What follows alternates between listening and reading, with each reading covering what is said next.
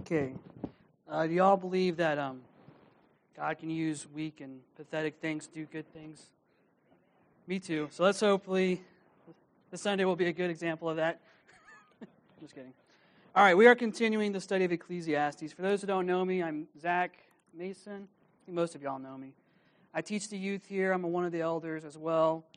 Uh, on occasion, Brian gives me the opportunity to preach, and I always accept that eagerly. I actually haven't gotten to preach in front of you guys in over a year. So I'm excited to be back in the saddle, so to speak. Um, we are continuing our study of Ecclesiastes in chapter 5. We'll also do chapter 6. So we got a lot, I have a lot to talk about today.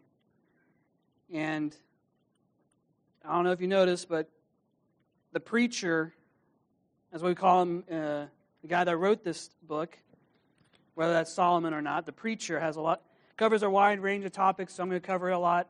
Um, I'm going to try to my best to bring it all to a nice summary point. Uh, but thank y'all for listening to me, and we'll just get right to it. Alrighty. So, the overarching theme of Ecclesiastes is kind of all is vanity and chasing after the wind. We've heard that expression almost constantly about every topic that the preacher has uh, said so far in the book. He's talked about wealth, vocation, um, where do you go when you die, how man and animal, they both die. Whether you're rich or poor, you're going to die. Whether you're wise or foolish, you're going to die. Whether a human being or a dog, you're going to die. All is vanity and chasing after the wind. We're going to do a little switcheroo here at the beginning of chapter 5, and we're going to see that's going to be a little, we're going to have a little different, but there's still that theme of vanity is still present. So, starting in chapter 5, verse 1, the preacher says, Guard your steps when you go to the house of God. To draw near to listen is better than to offer the sacrifice of fools, for they, do not know that they are doing evil. Be not rash with your mouth, nor let your heart be hasty to utter a word before God. For God is in heaven and you are on earth. Therefore, let your words be few, for a dream comes with much business, and the fool's voice with many words. Alrighty, so the topic at the start is worship, and he hasn't addressed worship yet. Uh, was there a mention of vanity in this particular paragraph? No. We're going to assume here that worship is not a vain thing, unlike what job you do, how much stuff you collect, whether you're wise or foolish, worshiping God, there is meaning and a right way to do that. There's also a foolish and unwise way to do that. In fact, uh, verse, let's see, verse 2 Be not rash with your words, nor let your heart be hasty at a word before God, for God is in heaven and on earth. Therefore, let your words be few. Um, we see that there is a right way to worship God and that we shouldn't be rash or hasty in how we worship Him. So continue on in verse 4. When you vow a vow to God, do not, let, do not delay paying it, for He has no pleasure in fools. Pay what you vow. It is better that you should not vow than that you should vow and not pay. Let not your mouth lead you to sin, into sin, and do not say before the messenger that it was a mistake. Why should God be angry at your voice and destroy the work of your hands? For when dreams increase and words grow many, there is vanity. But God is the one you must fear. So now we're seeing that there is a vain way to worship God. So the first point in your outline, we'll just, we're going to blaze right through this first part, is going to be, oh, I have it right here. What is the word that I say? Worship is a gift from God. And then the second point, right after that, Worshipping foolishly is vanity. Worship itself is not a vain thing. Um, you work for all the possessions that you have and you get to enjoy them, and it's nice that you get to enjoy them, but ultimately, the things you work for, they go away and they go to somebody else. Vanity. But us coming here on Sunday, worshiping the eternal God, and sharing our faith with our families and friends, not vanity that has an eternal consequence to it. But if we worship foolishly, then we enter the vanity portion of it. There is a vain way to do so. Um, in fact, verse 1 in chapter 5 fools do not know that they are doing evil. If we offer the sacrifice of a fool, we are doing evil things and we don't even realize we're doing it. So there's even evil way that we can worship God. Um, and that's probably not too hard for us to imagine. There's a lot of uh, liberal cult, uh, churches and a lot of word of faith churches and a lot of prosperity churches that their worship of God and the things that they say about God are downright evil, and we can imagine that. And he, the preacher here, is warning: be wise, be guard your steps when you approach the house of God. Don't be foolish, and you won't do anything evil. Now, there's a one particular way that he is telling you to look out for, and that's vowing, making promises to God. So back then, when they had the temple, they a guy thinking that he's some, that he's pious can make a big deal of himself and bring an offering to God and say, God does this for me, I'm going to do this for him. If God prospers me, prospers me in this way, I'm going to do something for him. Or God has done something for me already, I'm going to make a big show of it, and I'm going to offer this great, big, costly sacrifice. We have an, an Old Testament example of that in Judges with Jephthah. After Jephthah was a warrior for Israel, and after the defeated Ammonite army, Jephthah made a really ridiculous and hasty and rash declaration in front of all of Israel and said, God has given us victory. The first thing that walks out of my tent, I'm going to sacrifice. And what was the thing? What was the one thing that walked out of his tent? Do you remember? His daughter. And back then, if you weren't good, if your word, if you weren't as good as your word, you weren't worth anything. And so ultimately, Jephthah sacrificed his own daughter because he was rash and hasty with his worship and with his words. Therefore, his worship of God uh, became vanity. Now, this idea of don't make vows, Christ in the, um, in the Sermon on the Mount makes this point as well. He says, don't even bother making oaths. Just let your yes be yes and your no be no. Uh, James, the book of James, echoes that same exact sentiment. Whereas the preacher here is like, hey, if you can't pay a vow, don't bother. Don't even make it. And Christ goes even further says, just don't even make a vow. What can you offer God in exchange? Like, what does God not have that you can make a deal with Him? That's kind of what you're saying. God is the one that has handed down Israel, He hands down to us how we ought to worship Him and obey Him. But when we say, no, that's not really enough, I want more, God, you do this for me, I'll give you this, we try to make a deal and act like He's some, like a bank, and we're trying to get a loan from Him or something. We make this deal, this barter with Him. We are ripping up the way that God wants us to worship Him. We're no longer worshiping God himself and serving him, we are ending up serving this deal that we make with him. Does that make sense? You know, God enters covenant with us because he wants to enjoy us. And yes, because he is holy and we are evil, there are stipulations to how we ought to approach him. We have to be cleansed in the blood of Christ, right? We have to step in faith. And because what Christ has done for us, we can boldly approach that throne and worship him. But our own egos, our own foolishness will get in the way and say, well, perhaps what God has done is not enough. Let's make a deal, God. You do this for me, I'll do that in exchange. And our own words basically set a trap for us because oftentimes we can't make good on our end. God is faithful to come in through on his end, but we fail. And when we break a vow with God, that's a sinful thing. The good news is we don't have to make vows and deals with God. God has made a vow with us, being our God, and therefore we should just avoid making rash promises. And we've all been there. Like myself personally, I've said, God just gave me this full time job. I'll tithe 100% for a year. And, uh, you know, that just does not work out.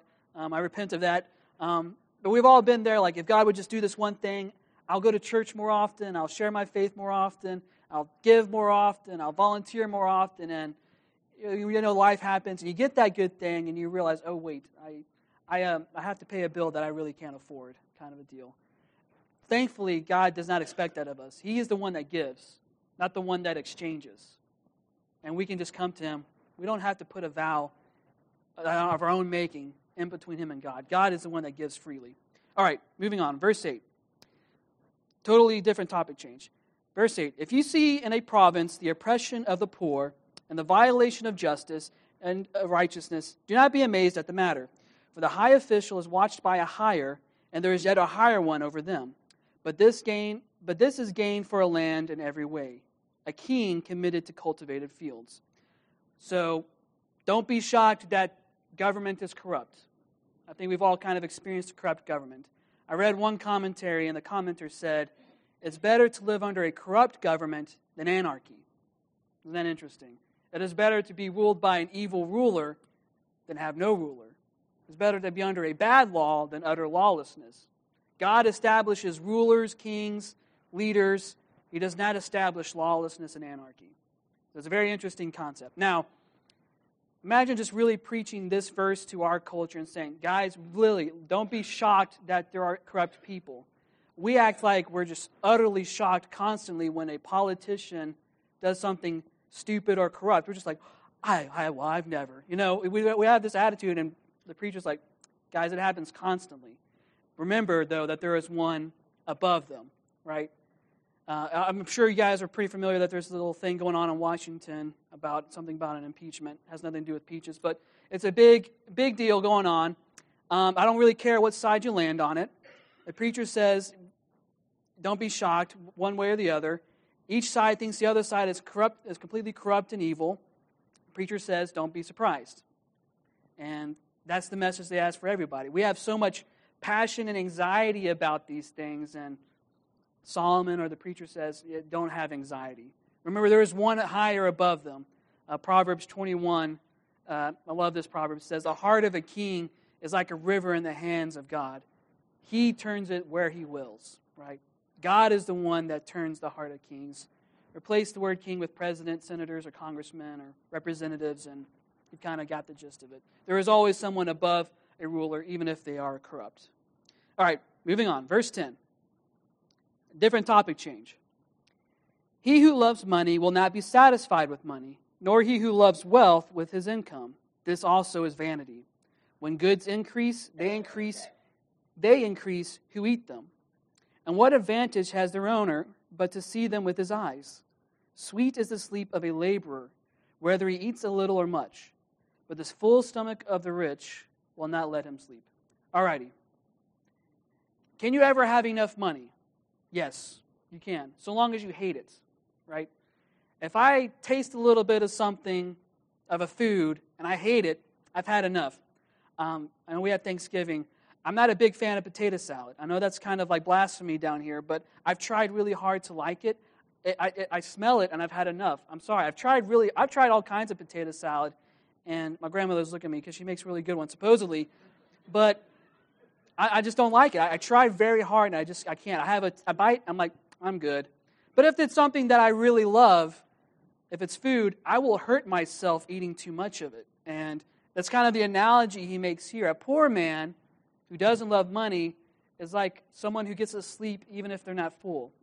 But a rich man who loves money will gorge himself on possessions and it'll make him sick and it'll keep him up at night. Um, if you love money, this is a true thing, you can never have enough of it. There is never enough of something when it comes to money. You can never have enough of something that you love. And if your love is for money, you will ruin your life trying to get it. You don't even have to be rich, or you can be a homeless person to have a great love for money. Um, and because there's just never enough. The lottery just started in this state. What do you think people do in, who play the lottery and win the jackpot? What do they do with their money? They buy more lottery tickets. That's a true thing. I've seen documentaries where a guy won a billion dollars and he spends his weekends playing a local lottery. It's like, you're already a billionaire. What isn't don't you have enough? Not if you love money. There's never enough. And you ask yourself, what is the point of this money if you're not going to spend it? I mean, if you love it, you just I don't know if you guys seen the Hobbit, but Smaug, that just that dragon that lives in the in the cave and he's just surrounded by gold. He just loves being surrounded. It's like, what's the point? You're just wasting your life loving money. Um, uh, Ecclesiastes uses the analogy of a river running into an ocean. Yeah, the rivers, they run into the sea, but the sea is never full. So it is if we love money. We are never satisfied with enough money. Uh, Bill Gates is probably not satisfied with the amount of money he has at this point. Unless, of course, he's seen the vanity of it all, which perhaps he has. Alrighty. Moving on, verse 13. There is a grievous evil that I have seen under the sun so we're about to get a little bit more depressing. Riches were kept by their owner to his hurt. And those riches were lost in a bad venture. And he is father of a son, but has nothing in his hand. As he came from his mother's womb, he shall come and go again, naked as he came, and he shall take nothing for his toil that he may carry away in his hand. Uh, the money that you do have is not a guarantee. You may think you're spending it wisely on a good venture, but it could go wrong. Um, you, could you may think that you may get even richer by putting on a risky venture, but it could go wrong. We've already explained that what's the point of collecting money and wealth? Because when you die, it's just going to go somebody else and they're going to enjoy it. How much more wicked would it be is you spend your life collecting this money and you lose it while you're alive and you have nothing to give to your progeny? It's just a really sad thought to think, especially back in those days. You have, you have not been able to set up something good for your kids. It's just an evil thing that uh, the preacher is lamenting here. Uh, naked as you came, naked as you'll return. Um, that's from Job. Ashes to ashes, dust to dust. All is vanity. And, and it's just a grievous evil. I mean, that's just another, just a sad thing to, to dwell on. Verse 18, moving on. And this is where I kind of really want, this is where the heart of my message today is going to kind of rest on these next two passages. Behold, what I have seen to be good and fitting. So good. Something good to take note of. Is to eat and drink and find enjoyment in all the toil with which one toils under the sun the few days of his life that God has given him, for this is his lot. Uh, the preacher has already explained this in chapter 2. It is good that you just enjoy, enjoy the work that God has given you. Because that's basically what your lot is. To find enjoyment in, in the work that God has given you. Uh, the wisdom of this age is you find a job that you love and you'll never work a day in your life. Ecclesiastes' wisdom is the job that you have, you should find enjoyment in it. Uh, we live now. Fortunately, we live in a better society and economy where we can we have more options. Back then, we, you're, if you're born to a shepherd, you're kind of stuck being a shepherd, or a guy that collects crops, or what have you. In this day and age, we have an opportunity to pursue employment in different places, to get an education and find careers, even change careers in the middle, middle of our life. We have that luxury. Um, but the wisdom that, that the preacher is offering is whatever you find yourself in, the lot that God has given you, you should find enjoyment in it somehow. And that's not always easy. Uh, believe me, I've been there, but that is what the advice that the preacher gives here. Now, verse 19 is where I want us is really going to start paying attention. Everyone also to whom God has given wealth and possessions and power to enjoy them and to accept his loss, lot and rejoice in his toil, this is the gift of God. For he not, will not much remember the days of his life, because God keeps him occupied with joy in his heart. So, wealth and possessions and the power to enjoy them, that is a gift of God. So, point three possessions are a gift of God. I'm just summing up wealth and what you have. Possessions is a gift of God, particularly, though, the power to enjoy them. And why is this a gift from God? Because of verse 20 For he will not much remember the days of his life, because God keeps him occupied with the joy in his heart. If you are able to enjoy the things that God has given you and the work that he has given you to do, you will not notice how sad and miserable our existence is. You will not notice how vain life is, how chasing after the wind all of this is, because you're too busy enjoying the things that God has given you. And that is what is so good about the stuff that you have and the power to enjoy it. It's still vanity? Absolutely. But it's still a gift from God. Uh, if you think about the garden that God planted Adam and Eve in, you know, he had a variety of fruit trees and not just one fruit tree or two fruit trees, but countless. And what did Adam and God spend their days doing? They just enjoyed and walked it together.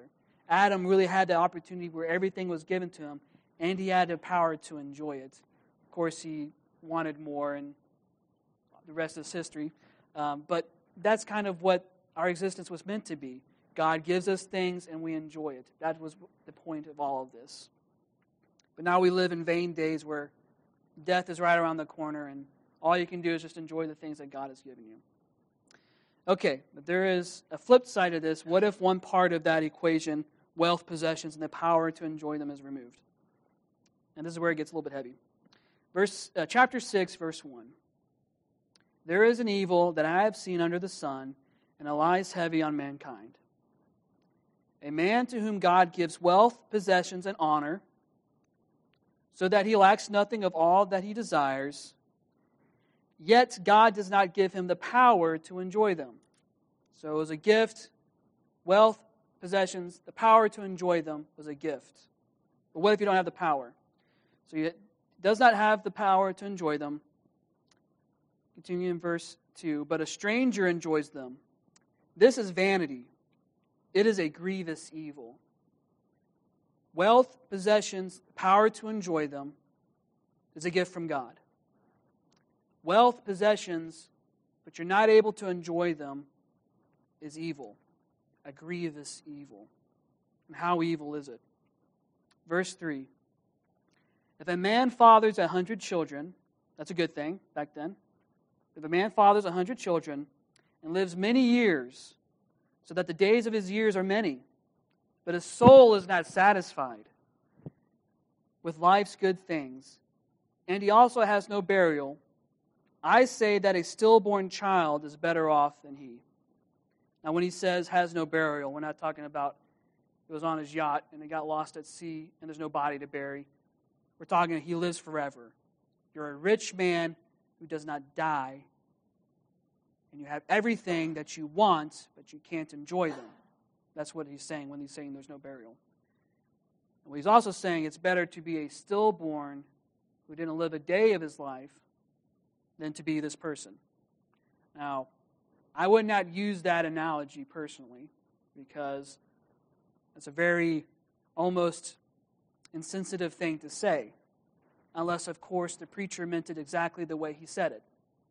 I don't think whoever wrote Ecclesiastes is being flippant when he makes this analogy, because that's a very heavy thing. Um, you know, back then, childbirth was very complicated, and I'm sure whoever wrote this heard many stories of sad mothers and fathers lost a child at childbirth. And that's a very bitter thing. And I'm sure he's aware of this. I think he's calling us to say, you should believe then it really is better to be stillborn than to live a life pursuing wealth, eternity, pursuing wealth, and not able to enjoy it. So, why, what is the reason? Why is it better to be stillborn than that. Verse, let's say, 4. For it, stillborn child, comes in vanity and goes in darkness. And in darkness, its, stillborn child, name is covered. Moreover, child has not seen the sun or known anything, yet it finds rest rather than he, the rich man. Even though he, the rich man, should live a thousand years twice over, yet enjoy no good, do not all go to the one place. So, what is the reason then why a stillborn is better? The stillborn has rest. Whereas that would, that would imply that the rich man does not. And think about it. He's rich. He spent, in this case, a, I guess like a vampire type scenario where he's thousands of years old, spending all of eternity going after wealth and possessions, but never enjoying it. It's like, uh, I guess there's the story of King Midas. Everything he touches turns to gold. Awesome, but I mean, if you want to high five your best friend, not so cool because now he's a gold statue and you can't talk to him anymore. You're surrounded by wealth and riches, but you don't have the power to enjoy it. And you spend your entire life working for these riches and these wealth, but you don't have to enjoy it. That be- makes it a burden. So, like, I've got this big, heavy Bible in my hands, uh, and in it is the key to eternal life. I mean, this should be my greatest treasure. But if I can't read it, or I don't understand the words in it, I mean, it's pretty heavy. If I lug this thing around for a thousand years, I consider this a burden rather than a blessing. Better is it that I be able to read it. But if I can't enjoy this big, heavy Bible, I'm, I, it's just a weight around me that wears me down. And that's how it is with riches. Imagine just having all these collections this big house, fast cars, awesome job, all this prestige, yet you're too troubled or you're too incontent with it all that you don't really get to enjoy it. I mean, I think like that's kind of what our economy is based off. The new iPhone is always right around the corner. You're like, what's the point of buying the newest one? You know next year there's going to be something even bigger and better that you're going to want. When does it when does it end? When do you stop serving the stuff that you want and just enjoy the stuff that you want? Does that ever happen? Are we ever satisfied with that? Our, our economy is geared to say, no, you can never be satisfied. Always get the next best thing. Always get the coolest, latest thing. And what that ends up being for us, to point five, serving possessions is vanity. It's good that we are able to enjoy the things that God has given us. But if we cannot find satisfaction in the things that we have given us, it's a great evil. And it's like we become a slave to our stuff, a slave to our wealth and to our possessions. And who are we supposed to be serving? Amen, God. But when we become concerned about collecting money or the next best thing or what have you, you will never be satisfied. Just like you can't have enough money, you cannot have the next best. You can never have enough of the next best thing. And you become a slave to it. Kind of like when you make a vow to God, you now become a servant to that vow rather than the God that you made the vow to. You become a servant to the stuff that you want rather than the God who gave you that stuff to enjoy with. And that's not how it's supposed to be. So let's finish this uh, section. All the toil, verse 7, all the toil of man is for his mouth, yet his appetite is not satisfied. So there is no satisfaction in the work. For what advantage has the wise man over the fool?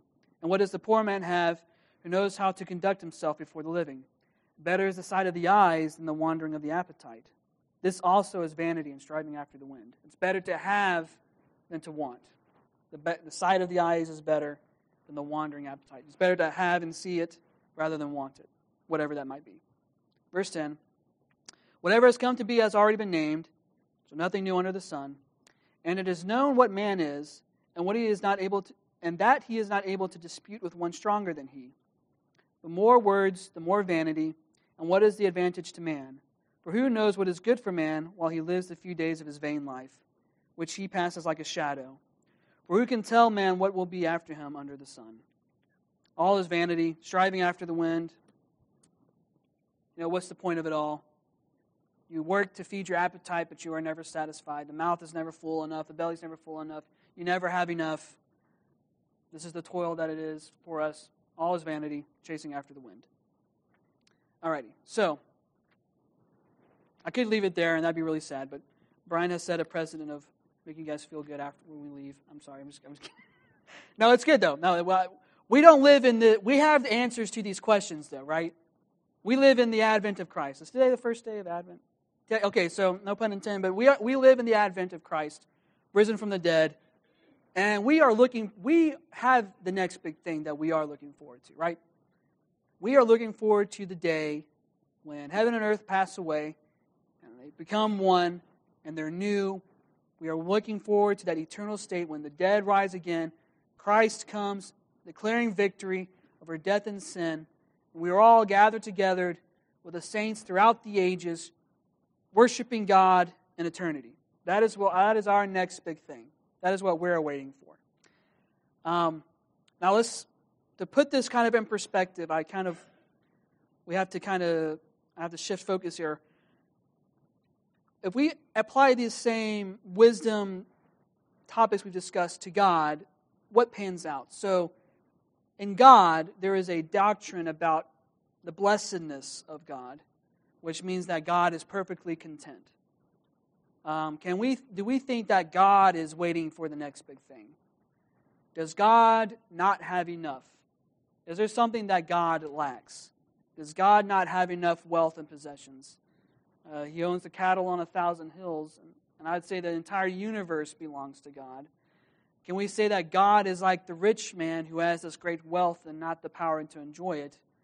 Or is he does he never have enough money or what have you. Does God want things? Is basically what I'm asking. Does God have desires that are unmet? Um, no, I don't think we would think of God as someone, as a God that's looking forward to something more or something new or something additional. He's not lacking anything. He has everything that he has needed. He is perfectly blessed. He has everything that he needs and everything that he wants and everything that he desires, unlike us who constantly want and need things. Um, God is also perfect, and we would say that maybe God has a desire. Him being God, would he not want the very best thing? We all want the best thing. Let's assume God would want the best thing. What would be the best thing that we could imagine? God Himself. And I would imagine God would want the best thing too, which is Himself. So let's assume that God wants Himself. Does God have Himself?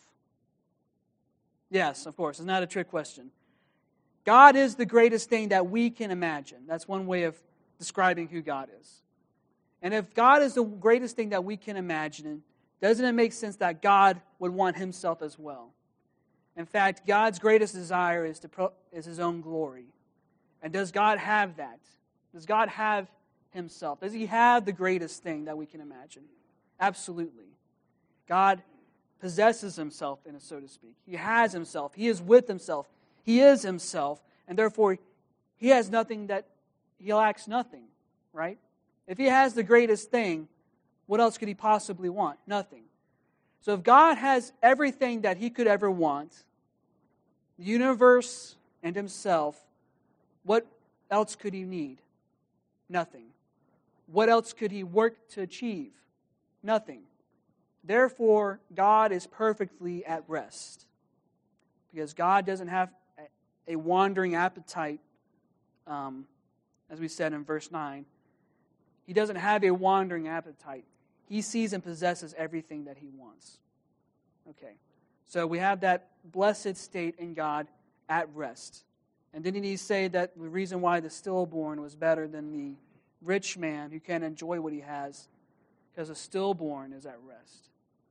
In a sense, God too is at rest because he's not striving or grasping or trying to get more of anything. Okay. So, with that in mind, God being at rest, we are, though, and Him being the best thing ever, we have to think about what is eternity going to be like. Um, will there be unmet desires in heaven?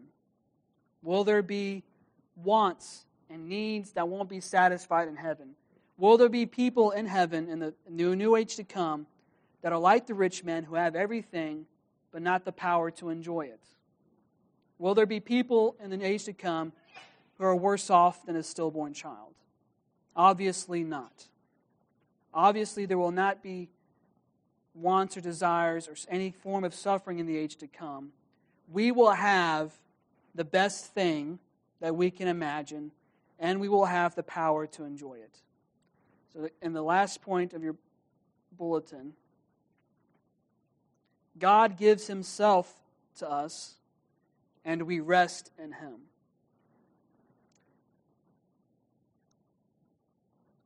What we're the most, probably the primary thing we're going to do in the age to come is just enjoy the presence of God. God is infinite. That means there is never enough of Him that we will never run out of things to enjoy about Him. We will always enjoy him. And it'll be himself that he gives to us. He has already given his son to die on the cross for us. So we'll have him making a way that we can come to God in glory, worshiping him for eternity. Um, and that is what we will have. Better is the sight of the eyes than the wandering of the appetite. All our inner desires of wanting things will be met in God in the age to come. And that is what we look forward to when the heaven and earth become one, Christ is seated on his throne. We'll be able to see and touch and hear him. We'll be able to worship him and to praise him. We will have the thing that we have wanted the most of all, which is God himself. And it'll be by his Spirit that we'll be empowered to enjoy him. We will be able to be the ones to have rest in him. And in him, there will be no more vanity. we talk about how This whole book is about how our entire life is vanity, which just means there's meaninglessness. But God and God, He is nothing but meaning. He is nothing but meaningfulness. And we will have that meaning, that great purpose at our hands, at our disposal in that day. And that is what we look forward to, and that's what God is going to give us. That is the rest that we are looking forward to. When we see God face to face, unfailed, in the fullness of His glory, beholding Him, worshiping Him, not in a vain way, not in a foolish way, but in a true and reverent way, worshiping the God who is not a despot, not a wicked ruler, but one who rules mightily and justly. We will see Him and behold Him, this God of ours, that gives us everything that we could ever imagine. The earth and heaven will be ours, but most of all, the one who created will be ours. He will be our possession that He gives to us, and we will serve Him and enjoy Him. And that is the gift that we have. And when we have that, we too will have rest. We'll be better than the stillborn child, who, though he didn't suffer, at least he has rest. But better, we'll be able to enjoy the good things that God gives us, and we'll have the power to enjoy them. We will have God, and we will enjoy Him. And because we have what we most want, and God is the one that gives it to us, we will have rest. That is what we look forward to the most, I think. If I may be so bold in saying that, as believers, is no more longing or needing or crying out or unfulfilled desires in heaven. It will just be pure joy, pure rest in God. And it'll be God who is the one that gives himself to us. And it'll be God that gives us the power to enjoy us, enjoy him. And we will have rest in him. And that is what we look forward to.